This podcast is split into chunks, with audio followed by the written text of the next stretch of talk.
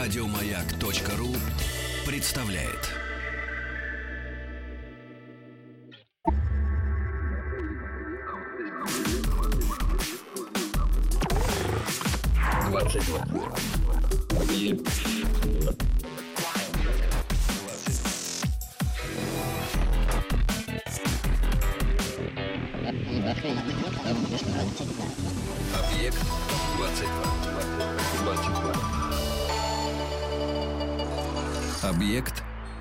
22.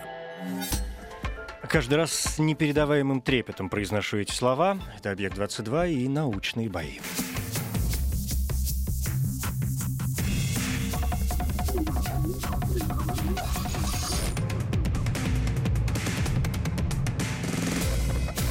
Научные бои. Это «Научные бои», третий сезон. Я Евгений Стаховский. Это совместный наш э, проект радиостанции «Маяк» и Политехнического музея «Научные бои». Состязания молодых ученых. Первые бои прошли летом 2013 года, и к этой минуте в них приняли участие десятки молодых э, ученых. Ну и вот в эфире нашим тоже научные бои продолжаются, докатившись до третьего сезона, ну то есть после первых двух. Как-то мы решили замахнуться на звание абсолютного победителя научных боев и, надеюсь, последовательно дойдем до финала. Сегодня шестые бои третьего сезона, в общей сложности 38-е бои в эфире. И что такое финал? Это значит, что здесь появляются, ну то есть что значит третий сезон? Здесь появляются люди, которые так или иначе а, уже участвовали в научных боях и одержали победу, там, каждый в свою очередь в тот момент, когда была его игра в первом либо во втором сезоне, а есть несколько персонажей, которые отметились и там, и там. Но, тем не менее, вот главные действующие лица сегодня. Это Денис Кузьмин, биохимик, руководитель научной группы учебно-научного центра Института биоорганической химии Российской Академии Наук. Денис, здравствуйте. Добрый день. Да, Добрый рад, вечер. Рад. Рад. И Илья Сережкин, микробиолог лаборатории микробной биотехнологии биологического факультета МГУ, разумеется, имени Ломоносова. Илья, Добрый вечер. да, э, тоже рад. Взаимно. А, да, тема на сегодня, надо сказать, не самая, как мне кажется, сложная. Все-таки биохимик и микробиолог где-то где приблизительно рядом, как все это связано с биологией. И тему сегодняшних боев мы решили обозначить как зеленые технологии. Ну, вот так. А, Коротко о правилах.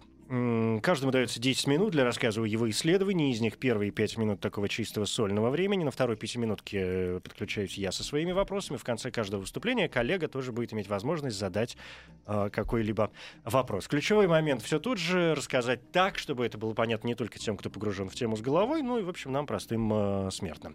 А, Чтобы выявить победителя, используем э, голосование, народное, общественное, самое такое настоящее.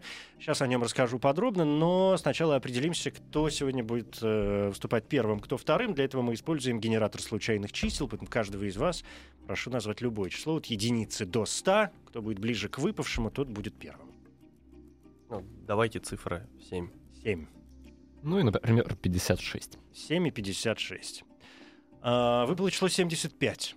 Это значит, что Илья вы первый. Да, Окей. и Денис, вы, соответственно, второй. Это важно для тех, кто будет отдавать э, свой голос за наших участников с помощью СМС. Короткий номер 5533.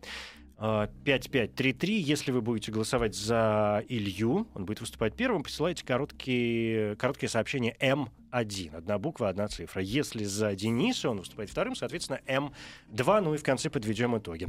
Работает голосование и в официальном сообществе радиостанции «Маяк» ВКонтакте. Заходите, присоединяйтесь. Там все нормально, научные бои, два имени. Кто э, показался более убедительным, кто больше понравился. В общем, кто сегодня победил, по вашему мнению. В конце также подведем э, итоги. Ну, мне кажется, я все самое главное сказал. И если у вас нет ко мне вопросов, Нет? то я думаю, что мы можем э, начинать, начинать, согласно жребию, э, с вас, Э, Илья. И Если вы готовы, Да, абсолютно. Научные бои. ваши 10 минут, пожалуйста. Добрый вечер еще раз, уважаемые радиослушатели. И сегодня мы с вами, как уже, как уже было сказано, поговорим о так называемых зеленых биотехнологиях. Что же это такое?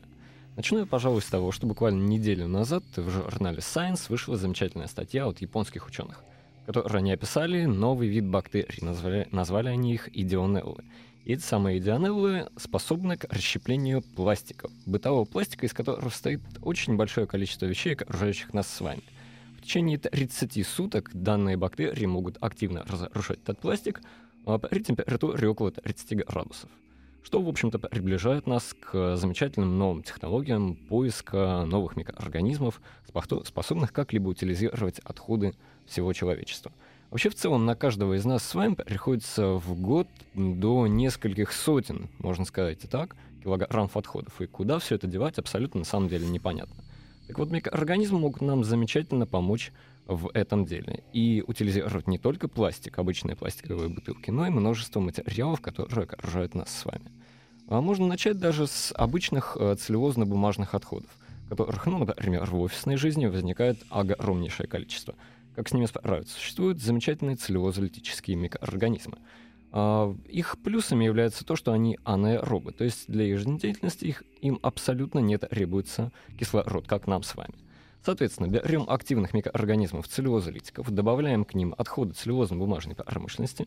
Что же на выходе? На выходе водород, биотопливо будущего. Газ, который можно будет использовать в качестве топлива для автомобилей. Замечательно, мы получили зеленую технологию, то есть э, утилизацию промышленных отходов с получением замечательного продукта, биотоплива. А не только целлюлозу могут перерабатывать микроорганизмы. Вообще следует сказать о том, что э, пул генов, которые, с помощью которых они могут утилизировать какие-либо субстраты, он бесконечен. По факту э, нас с вами населяет примерно несколько, можно сказать, миллионов видов микроорганизмов.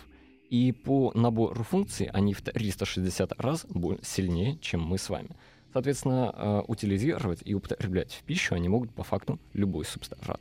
Как еще один пример, можно рассказать об утилизации каких-либо пищевых отходов а, с помощью так называемых электрогенных микроорганизмов. Данные микробы утилизируют отходы, можно сказать, с нашего с вами стола, могут в процессе своей жизнедеятельности производить электричество. Таким образом, мы получаем некую биобатарейку, добавив к ним, ну, можно сказать, просто гамбургер, на выходе мы получим чистую электроэнергию. И таким образом а с помощью объема веществ примерно в ведро мы сможем когда-нибудь с вами, я надеюсь, заряжать телефоны. Но на самом деле все это может быть не так очевидно, как другие способы использования данных бактерий. Например, одно из направлений работы нашей лаборатории, лаборатории микробной биотехнологии Биофака МГУ, является разработка биопрепарата для утилизации морских нефтяных разливов. Оказывается, микроорганизмы в качестве питательного субстрата могут использовать еще и нефть. Ну а человек может, в свою очередь, использовать бактерии для своих нужд. Если в Арктике, например, происходит какой-нибудь разлив нефти – неважно, маленький, большой, случился он в аварийной ситуации, случился он стандартно, при каком-то переливе топлива бактерии могут прийти на помощь. И поскольку для них это абсолютно нормальный субстрат, например, как для нас с вами условно бутерброд, в течение нескольких недель такие микроорганизмы, углеводород-кисляющие, как их называют ученые, могут употребить до нескольких десятков процентов нефтяных загрязнений в модельных, не только в модельных, но и в реальных условиях. Плюсы этих всех технологий состоят в том, что они являются биологически безопасными, экономически эффективными, но и по факту не требуют вмешательства человека и внесения каких-либо опасных химикатов. Поэтому, как мне кажется, за различными биотехнологиями, за различными э, способами утилизации отходов, которых в нашей жизнедеятельности появляется бесчисленное множество, бактерии — это отличный выход. Все, Абсолютно. А то еще есть 30 секунд. Я думаю, что я Ну, окей, все, да, хорошо. Тогда я с удовольствием э, подключусь, потому что 6 миллиардов возникло вопросов. Значит, во-первых, расскажите мне, пожалуйста, вот я что не очень понял, когда вы начали говорить про э, японцев. То есть они они именно открыли новый вид э, каких-то микроорганизмов, бактерий. Ну, как сказать, открыли. Они выделили их из природной среды. То вот. есть э, эти микроорганизмы... Они а что из... значит выделили? Они их синты... Я не очень понимаю процесс. Синтезировали они их как-то, изобрели, я не знаю, скрестили черепаху с гипопотамом. Не ну, совсем. Что? Как это происходит? А, окей, вообще в микробной биотехнологии, в микробиологии есть два подхода. Либо мы конструируем какие-то генетические конструкции на основе уже имеющихся микроорганизмов, например, кишечной палочки, то есть встраиваем в нее какой-нибудь полезный ген, на основе которого будет продуцироваться белок, ключевой какой-либо субстрат. Либо мы находим микроорганизмов в природе. То есть, условно, ученый поехал в какой-нибудь регион, в данном случае это регион, где постоянно находились отходы пластика, например, свалка. Оттуда выделил образец, взял пробу почвы, в лабораторных условиях подобрал условия, подходящие для этого микроорганизма, и у него в чистой так называемой культуре появились именно те микроорганизмы, которые способны окислять пластик. Ага, понятно. Ну, ну, хотя нет, не очень понятно. Ну, то есть понятно, но не до конца. Потому что здесь возникает вот какой вопрос. Означает ли это, а, что э, эти бактерии, эти микроорганизмы тоже своего рода мутировали? Потому что пластик а, это ведь синтетический материал, это изобретение человека. Его в природе самого по себе не существовало. Соответственно, бактерии, которые а, едят, питаются пластиком, ну, вроде как тоже не должно существовать. Конечно, изначально их не существовало.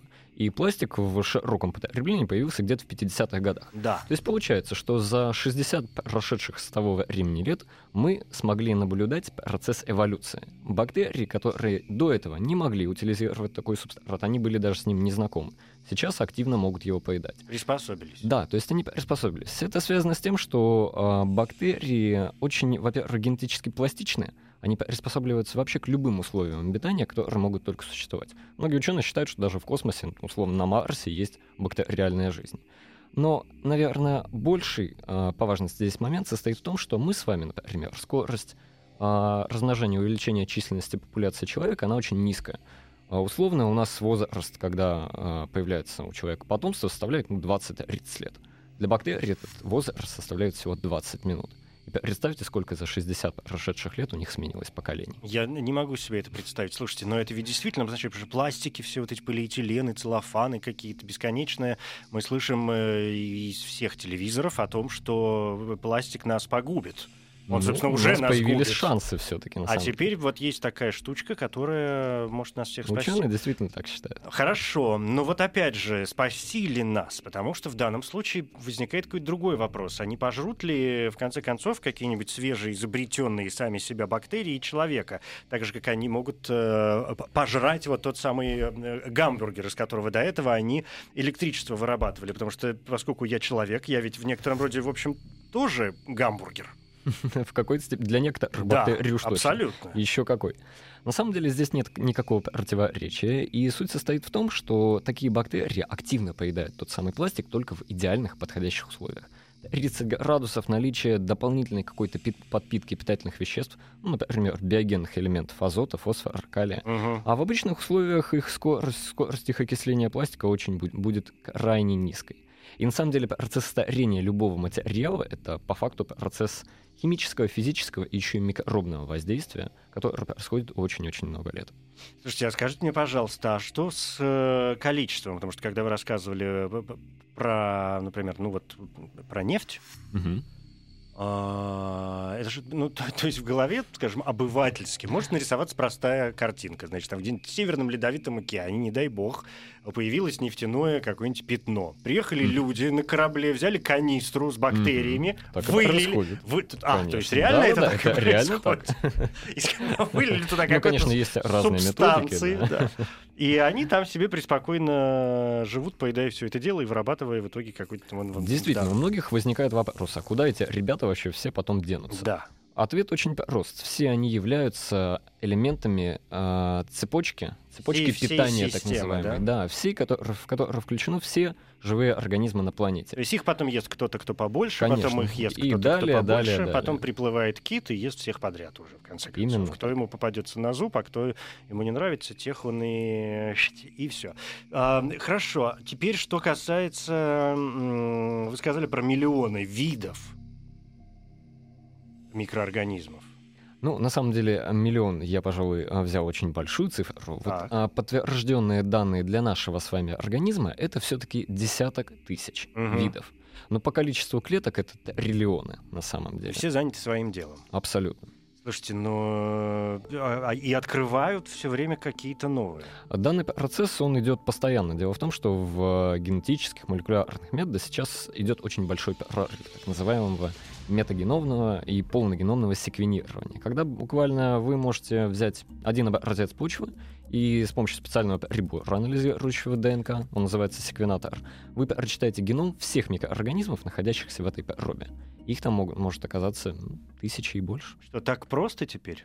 Абсолютно. Ух ты. На самом деле это все делается буквально в течение нескольких суток. Ух ты. процесс. А не скучно, когда все это так быстро? Ну, на самом деле, живой мир еще очень не познан, и всегда есть уровень глубже, чем мы знаем. А, ну правильно, ответ на новый вопрос порождает лишь новые вопросы. Именно это так. все, да, это классика, конечно. Да, спасибо. А, 10 минут наши истекли, я даже как немножко вышел за рамки, но тем не менее, все-таки у нас третий сезон, надо позволять, да и я в своих вопросах как-то более жесток. Как мне кажется, хотя для вас-то это семечки, я понимаю.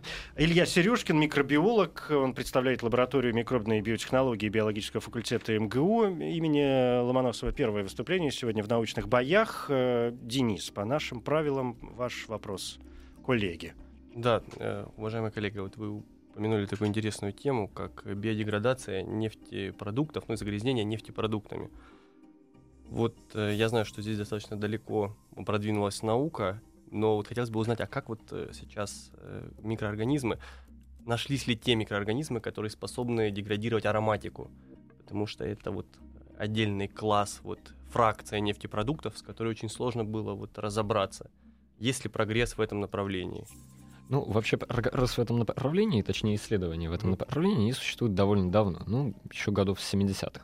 Но вот именно активной утилизации а, так называемых полиароматических соединений действительно добиться очень сложно. И даже те штаммы, так называемые виды микроорганизмов, которые активно окисляют линейные углеводороды, то есть удобные, простые, простые для них питательные вещества, очень, очень плохо кушают ароматику.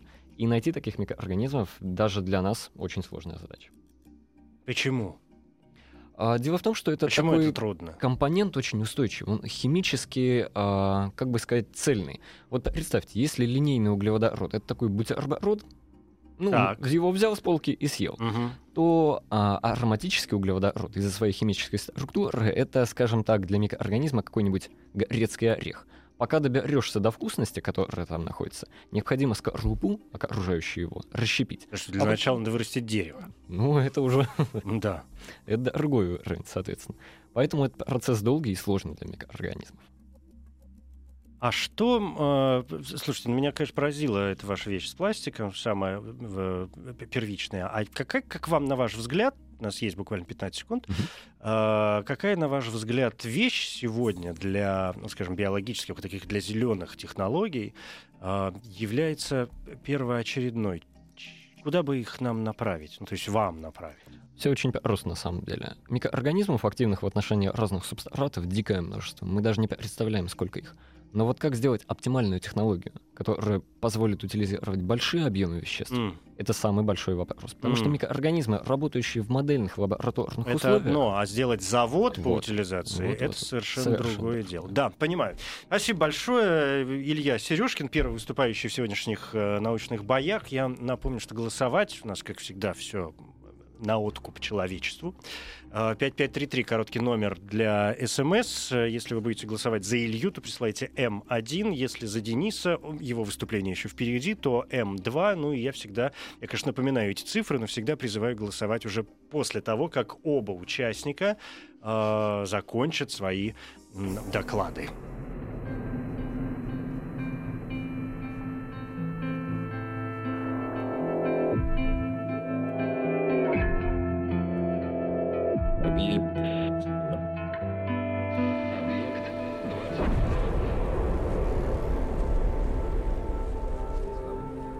Объект 22. Объект 22.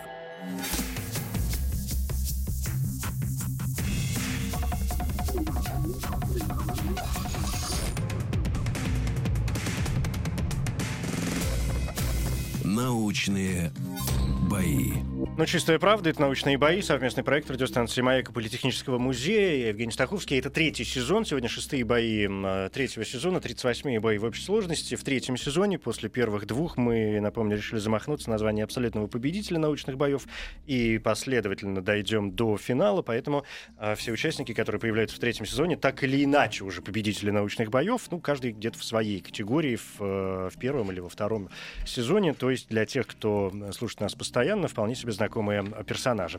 Сегодня тема «Зеленые технологии». Позади уже выступление первого участника. Это микробиолог Илья э, Сережкин. Ну и второй участник сегодня Денис Кузьмин, биохимик.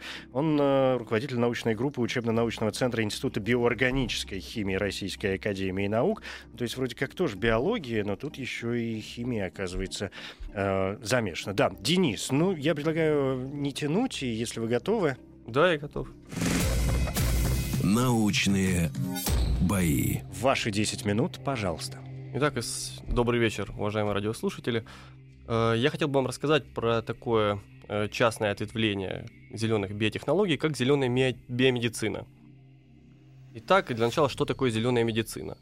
Зеленая медицина – это такой терапевтический подход, в основе которого лежит э, поиск или замена классического бытового химически путем полученного лекарственного препарата на его стопроцентный природный аналог. Почему зеленая медицина это хорошо и почему в целом нутрицептика, второе название, да, и нутрицептики, сами соединения, это хорошо? Ну, во-первых, э, надо сказать, что это клинически оправдано. То есть для многих нутрицептиков показано, что их применение для лечения, для терапии многих заболеваний дает значимый эффект, то есть это не пустой звук.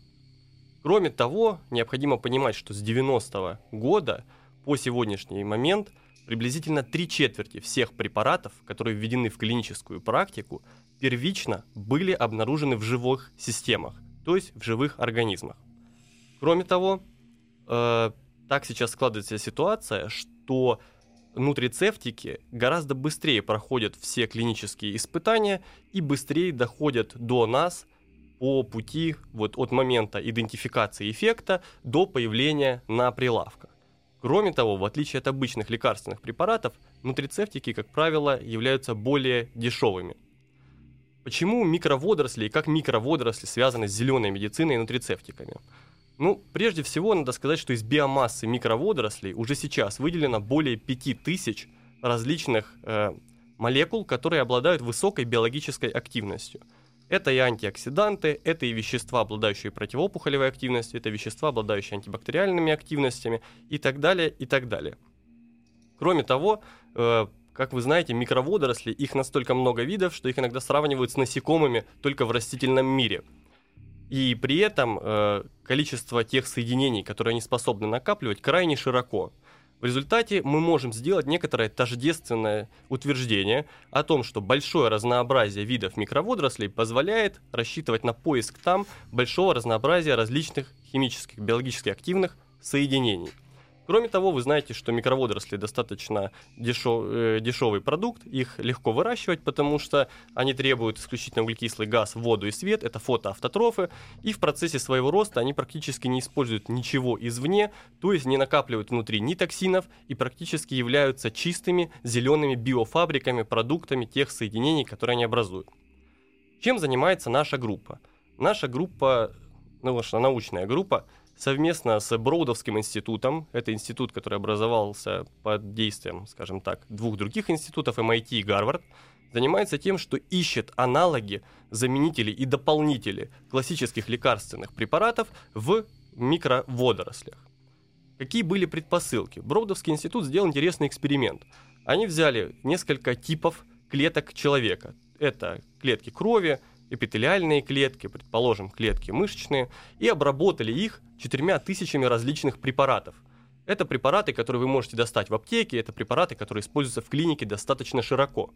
После чего, инкубировав некоторое время клетки с этими препаратами, они посмотрели, какие изменения происходят внутри этих самых клеток. И определенным, не будем уточнять каким образом, зафиксировали эти изменения в виде некоторого ну что ли, слепка, футпринтинга, вот некоторого внутреннего состояния, которого достигла клетка. После чего сделали определенную, я грубо говорю сейчас, фотографию внутреннего состояния клетки и получили базу данных, где у них есть препарат, клетка, на которой он действует, и состояние, которое он вызывает у клетки, внутренние изменения. Таким образом, они получили базу данных, которая напоминает галерею. Что хотим сейчас и что мы сейчас делаем? Мы берем уникальные микроводоросли из российских коллекций или микроводоросли дикого типа, делаем из них вытяжки, обрабатываем те же самые клетки, которые нам поставляет MIT или Гарвардский институт, Дальше инкубируем их с этими экстрактами и делаем и изучаем внутреннее содержимое клетки, то есть делаем тот же самый слепок, тот же самый футпринтинг и то же самое, грубо говоря, картину. Получаем свою галерею. Дальше мы хотим сопоставить те изменения, которые вызвал классический известный препарат, и те изменения, которые вызвал экстракт или вытяжка из микроводорослей. Сопоставление двух этих ситуаций позволит нам сказать о том, насколько конкретно наш экстракт или наша вытяжка способна имитировать, улучшать действие э, препарата, который известен и используется в клинической практике.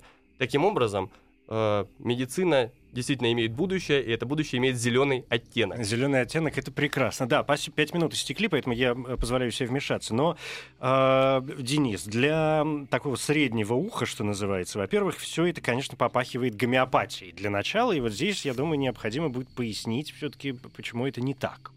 Ну, если это не так. Дело в том, что да, конечно, тема носит отчасти оттенок, конечно, спекулятивный, угу. потому что, да, все, что, ну, особенно у нас в стране, все, что связано с биологически активными добавками, всегда вызывает отторжение. Однако мировая практика показывает, что э, сейчас альтернатива и замена вот этой медицины, которая будет подкреплена конкретными научными данными, которые мы как раз накапливаем, вполне обоснована. То есть, в частности, в Европе вот так называемый происходит сейчас действительно бум зеленой медицины. Если говорить, например, просто про голосование рублем, то сейчас в пять раз за последние там, три года рынок зеленой медицины вырос по сравнению с ну, предыдущим истекшим периодом. Ну, это есть... неудивительно, да. Европа вообще движется на, по, по, по этому пути довольно давно и довольно быстро. Я имею в виду вообще технологии э, природные, да. Потом, понимаете, я прошу прощения, да, да, да, да, Если да. у вас есть возможность заменить нечто, что получается химическим синтезом с примесями и так далее, и так далее, э, получить это природным путем и избежать, повысить эффективность и избежать побочные эффекты, то почему бы не пойти этим путем, почему бы ну, не воспользоваться? Может быть, сейчас, да, у меня есть вопрос на эту тему, но, э, то есть мы говорим, я задал вопрос про гомеопатию. Мы говорим не о гомеопатии. Нет, это не гомеопатия. Теперь второй вопрос. Я правильно понимаю, что эксперименты ваши сегодня все еще, ну то есть пока ведутся не, скажем так, на живых людях, а в лабораторных условиях, там это работа с клетками и, и, и так далее. Да, вы абсолютно правы. Как бы те эксперименты конкретно, которые проводим мы, Хотя другие группы уже дошли до животных, там у них есть, в общем... До животных? До, да, и до людей. Это и до людей? Нет, конечно, конечно. Угу. Ну, есть э, разновидности там спирулины, которые используют и показывают, что она, например, обладает э, противоартрозными эффектами, как бы ее используют и показывают статистически значимые результаты и достаточно большие выборки. Вот. Те эксперименты, которые проводим сейчас мы, это как раз быстрый массовый скрининг большого массива микроводорослей разновидностей, Э, в направлении как раз поиска зацепить этой гребенкой те из них шта те штаммы, которые дадут значимый эффект или эффект сопоставимый с уже одобренными препаратами. Значит, но мы всегда да. берем, угу. но мы всегда берем только те микроводоросли, которые ранее путем либо исторических каких-то моментов, либо это известный факт, что они безопасны для человека. Ну, то есть это исследованный да. уже биологический, э, исследованный биологический материал либо так, либо известно, это тоже вот считается FDA как аргумент, если данный э, вид водорослей употребляется в пищу на протяжении там, десятков лет, то он не требует э, доказательства его биологической безопасности. Да, это я понял. А, теперь вот э, куда. Все-таки к вопросу о разнице, когда вы говорили о том, что если есть возможность заменить там, природным препаратом, какой-то химический препарат и так далее. Мне э, представляется, может быть, потому что я не боюсь химии, это сейчас комплимент вам, наверное, большой, все-таки как э, человеку, занимающемуся химией. И поскольку я полагаю, что, ну, во-первых, Вселенная гармонична, и во всей Вселенной действуют одни и те же законы, то химические соединения так или иначе, которые воздействуют э, на наш организм, например, в виде тех или иных препаратов, допустим, изобретенных и прошедших э, э, серьезную, извините, на протяжении множества лет исследованных и так далее, да, и полученные эффекты, то э, дело ведь не в том, из чего сделан препарат, а в том, какие химические и физические процессы он запускает в организме э, там, человека или животного, да, что он позволяет мне вылечить то или иное заболевание. И из того, что вы сказали, пока у меня, как человека, не боящегося химии, ощущение, что э, вот эти зеленые препараты лучше э, только тем, что они будут дешевле. Но опять же, они могут быть дешевле просто потому, что о них пока никто не знает. А как только они будут разрекламированы, вот здесь начнется бизнес. С одной стороны, я с вами согласен, но вот я предлагаю посмотреть на несколько, ну, под другим углом, да, давайте, да, на то, конечно. что было сказано. Да. Вот смотрите, э, практически что мы говорим? Мы говорим, ребята, мы подействуем на эти клетки, увидим, как на них действует, предположим, аспирин или доксорубицин. Угу. Мы подействуем на них экстрактом, вытяжках наших водорослей и увидим, что эффект похожий. Допустим. Говорим так мы. Дальше мы говорим, окей, мы не будем менять наш известный препарат на этот экстракт. Но мы сделаем по-другому. Мы сделаем другой вывод. Мы возьмем и дальше идентифицируем то вещество, которое уже в микроводоросле вызывает такой эффект. И, может быть, мы обнаружим принципиально новые соединения, которые будут более совершенны, обладать менее токсичным эффектом, и мы опять же вернемся к классической химии. То есть этот эксперимент и этот подход, он имеет еще тот э, выход, что он позволяет вам найти новые молекулы. Угу. И это просто, ну, как бы для того, чтобы мое просто предложение посмотреть уже под другим углом да, на то, я что понял. мы делаем. Вот Да? теперь понятно. Вот теперь гораздо понятнее. Здесь мы можем говорить не о прямой замене, а о поиске аналогов, о поиске более совершенных формул с, меньш, с большей специфичностью, с меньшими побочными эффектами. Все, вот теперь уже как-то, да. Все, понятно. Спасибо большое. А, это Денис Кузьмин, биохимик. А, второе выступление сегодня в научных боях. Э, Илья, к вам я возвращаюсь, потому что у вас есть право задать коллеге вопрос. Да, у меня будет короткий вопрос, Денис. Ну, как известно, а, микроорганизмы, водоросли в частности, они продуцируют огромнейшее число а, биологически активных веществ. И, условно говоря, если у нас есть какое-то целевое вещество, целевой продукт, то как нам очистить его от такого большого числа примесей и условно, можем ли мы быть уверены, если мы будем его производить, что его частота будет достаточной для, скажем так, употребления? Ну, это да, это действительно совершенно справедливый вопрос, и он имеет место. И здесь как бы я не вижу э, принципиальных трудностей, потому что это задача, с которой, ну, скажем так, ученые и химики, в том числе аналитические химики, сталкиваются достаточно часто. То есть обнаружен эффект общий некоторого экстракта или некоторого раствора, и необходимо идентифицировать то соединение. Что делают? Делают фракционирование, делают предположение о том, какова структура, и постепенно, конечно, путем многих э, исследований, есть методологии, есть приборы, которые позволяют это делать, потихонечку находят именно ту фракцию, содержащую одно вещество, обладающее максимальной активностью, которую мы ищем, максимально заявленной активностью после чего либо расшифровывают структуру соединения, если это одно соединение, вы совершенно правы, которое обладает этой активностью, или это комплекс соединений, Мгм. который обладает этой активностью. Ну и, собственно говоря, в конце заканчивают тем, что находят одно соединение, структуру которого разгадывают, дальше синтезируют. Ну, главное найти. Да, э, Илья, ответ спасибо. удовлетворяет? Все, Конечно. я крайне рад.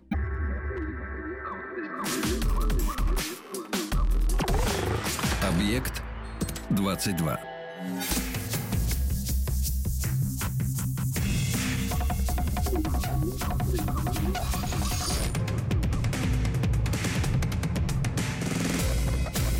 Научные бои. Это «Научные бои», третий сезон, и сегодня шестые бои третьего сезона. Наша тема «Зеленые технологии». Сейчас самое время приступить уже к такому ответственному голосованию. Оба выступления остались позади. Илья Сережкин, микробиолог, и Денис Кузьмин, биохимик. Илья был первым, э, Денис вторым по очередности. 5533, короткий номер для ваших смс. Если вы голосуете за Илью, то присылайте на этот номер э, короткое сообщение М1, одна буква, одна цифра. Если за Дениса, он был вторым, то, соответственно, М2. Ну и официальное сообщество радиостанции «Маяк» в ВКонтакте. Там прямо на главной странице э, радио «Маяк», «Объект-22», научные бои. И два имени Денис Кузьмин, Илья Сережкин. Простой вопрос, кто победил. Давайте минут пять, я думаю, у нас точно, даже шесть есть. И заклинаю заклинаю вас сегодня в этом третьем сезоне особенно голосуйте активнее, потому что сам я принять решение ну не в состоянии.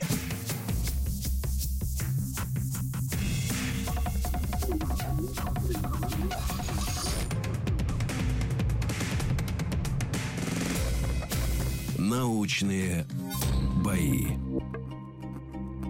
Научные бои, третий сезон, э, шестые бои третьего сезона, где мы последовательно добираемся до финала. Сегодня наша тема «Зеленые технологии». Здесь два участника, микробиолог Илья Сережкин и биохимик Денис Кузьмин. Э, наверное, во-первых, мне нужно сказать слово «стоп». Это значит, что те цифры, которые я вижу сейчас э, в голосовании, я буду считать окончательными. Ну, то есть вы можете продолжать, но мне же надо как-то на чем-то тоже остановиться. И... И и круглые цифры сегодня. Это значит, что я могу назвать имя э, победителя сегодняшних научных боев, и им становится Денис Кузьмин. Денис, поздравляю. Спасибо Это значит, большое. что мы встретимся в следующем туре. Илья, Спасибо за участие. Всегда пожалуйста. Но вы в любом случае победитель научных боев. Но не знаю, в качестве утешения могу вам еще сказать, что э, я всю жизнь мечтал быть микробиологом. И вот занимаюсь теперь какой-то ерундой, а у вас получилось. Спасибо. Всегда пожалуйста да. и приходите в гости. Непременно. Спасибо. Объект 22. Еще больше подкастов на радиомаяк.ру.